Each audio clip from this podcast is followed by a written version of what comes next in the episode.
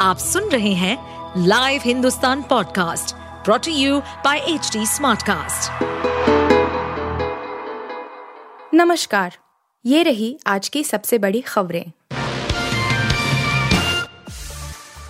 संजय सिंह की जेल में ही मनेगी दिवाली कोर्ट ने फिर भेज दिया तिहाड़ शराब घोटाले से जुड़े मनी लॉन्ड्रिंग केस में गिरफ़्तार किए गए आम आदमी पार्टी आप के राज्यसभा सांसद संजय सिंह की दिवाली जेल में ही मनेगी। राउज एवेन्यू कोर्ट ने संजय सिंह को 24 नवंबर तक न्यायिक हिरासत में भेज दिया है। कार्यवाही के दौरान कोर्ट ने विकास कार्यों संबंधी दो दस्तावेजों पर उन्हें हस्ताक्षर करने की अनुमति दी। इसके साथ ही पंजाब के अमृतसर कोर्ट में मानहानि मामले में संजय सिंह के वारंट को भी कोर्ट में दाखिल किया गया। कोर्ट ने वारंट को अनुमति देते हुए अमृतसर कोर्ट में संजय सिंह की पेशी की अनुमति दी। राउज एवेन्यू कोर्ट में विशेष न्यायाधीश एम के नागपाल मामले की सुनवाई कर रहे थे। भगवान का शुक्र है, सरकार ने कुछ नहीं किया। बारिश से पोल्यूशन कम होने पर बोला सुप्रीम कोर्ट। दिल्ली में एयर पोल्यूशन कम होने पर भी सुप्रीम कोर्ट ने तंज कसा है। अदालत ने शुक्रवार को सुनवाई के दौरान कहा कि भगवान का शुक्र है इसमें सरकार का कोई योगदान नहीं है।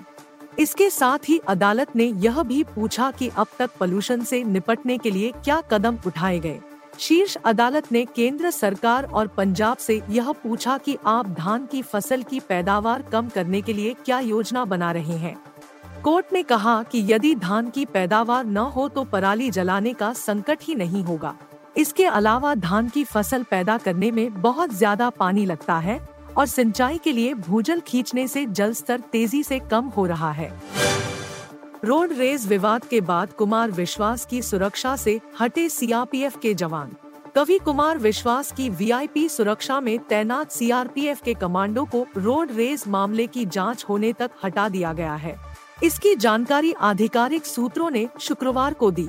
एक डॉक्टर ने कवि की सुरक्षा में तैनात कर्मियों पर मारपीट का आरोप लगाया है। सूत्रों ने बताया कि कवि की सुरक्षा जारी रखने के लिए सीआरपीएफ कमांडो के दूसरे बैच ने अपने सहयोगियों की जगह ले ली है। तिरपन वर्षीय विश्वास को केंद्रीय रिज़र्व पुलिस बल की वीआईपी विंग की वाई श्रेणी की सुरक्षा मिली हुई है। यह सुरक्षा उन्हें खालिस्तान समर्थकों का समर्थन करने के संबंध में दिल्ली के मुख्यमंत्री अरविंद केजरीवाल पर आरोप लगाने के बाद केंद्र सरकार से मिली थी। अक्षय कुमार की मिशन रानीगंज फ्लॉप 55 करोड़ की फ़िल्म की कमाई बेहद कम। 6 अक्टूबर को सिनेमाघरों में अक्षय कुमार की film mission Raniganj, the great Bharat rescue release हुई। फ़िल्म में Akshay Kumar coal mining engineer Jaswant Singh Gill के किरदार में नज़र आए थे। फ़िल्म का निर्देशन टीनू सुरेश देसाई ने किया था और यह फ़िल्म पश्चिम बंगाल में उन्नीस सौ नवासी के रानीगंज कोलफील्ड की वो कहानी दिखाती है, जब जसवंत ने अपनी सूझबूझ से कोयले की खदान में फंसे पैंसठ मजदूरों की जान बचाई थी। फ़िल्म को भले ही क्रिटिक्स से मिक्स रिव्यूज़ मिले लेकिन दर्शकों ने फ़िल्म को सिरे से नकार दिया। फ़िल्म फ्लॉप साबित हुई और अपना बजट भी नहीं निकाल पाई। बिहार आरक्षण विधेयक विधान परिषद से भी पास 75 फ़ीसदी कोटा का है प्रस्ताव। बिहार में आरक्षण बिल को विधानसभा के बाद विधान परिषद से भी मंजूरी मिल गई है। नीतीश सरकार ने जाति आरक्षण को 50 से बढ़ाकर पैंसठ परसेंट कराने के प्रस्ताव को विधानमंडल के दूसरे सदन से भी पारित करा दिया है। इस तरह कुल आरक्षण लिमिट को 75 फ़ीसदी करने का प्रस्ताव है। इसमें ओबीसी, एससी, एसटी और अति पिछड़ा के पैंसठ फ़ीसदी के अलावा ईडब्ल्यूएस वर्ग का भी 10 फ़ीसदी आरक्षण शामिल है। बीजेपी ने इस बिल का समर्थन तो किया लेकिन इसमें अति पिछड़ों का आरक्षण और बढ़ाने की मांग की। यह बिल विधान परिषद से सर्वसम्मति से पारित हुआ। एक दिन पहले इस बिल को बिहार विधानसभा में पारित किया गया था। आप सुन रहे थे हिंदुस्तान का डेली न्यूज़ रैप, जो एच टी स्मार्ट कास्ट की एक बीटा संस्करण का हिस्सा है।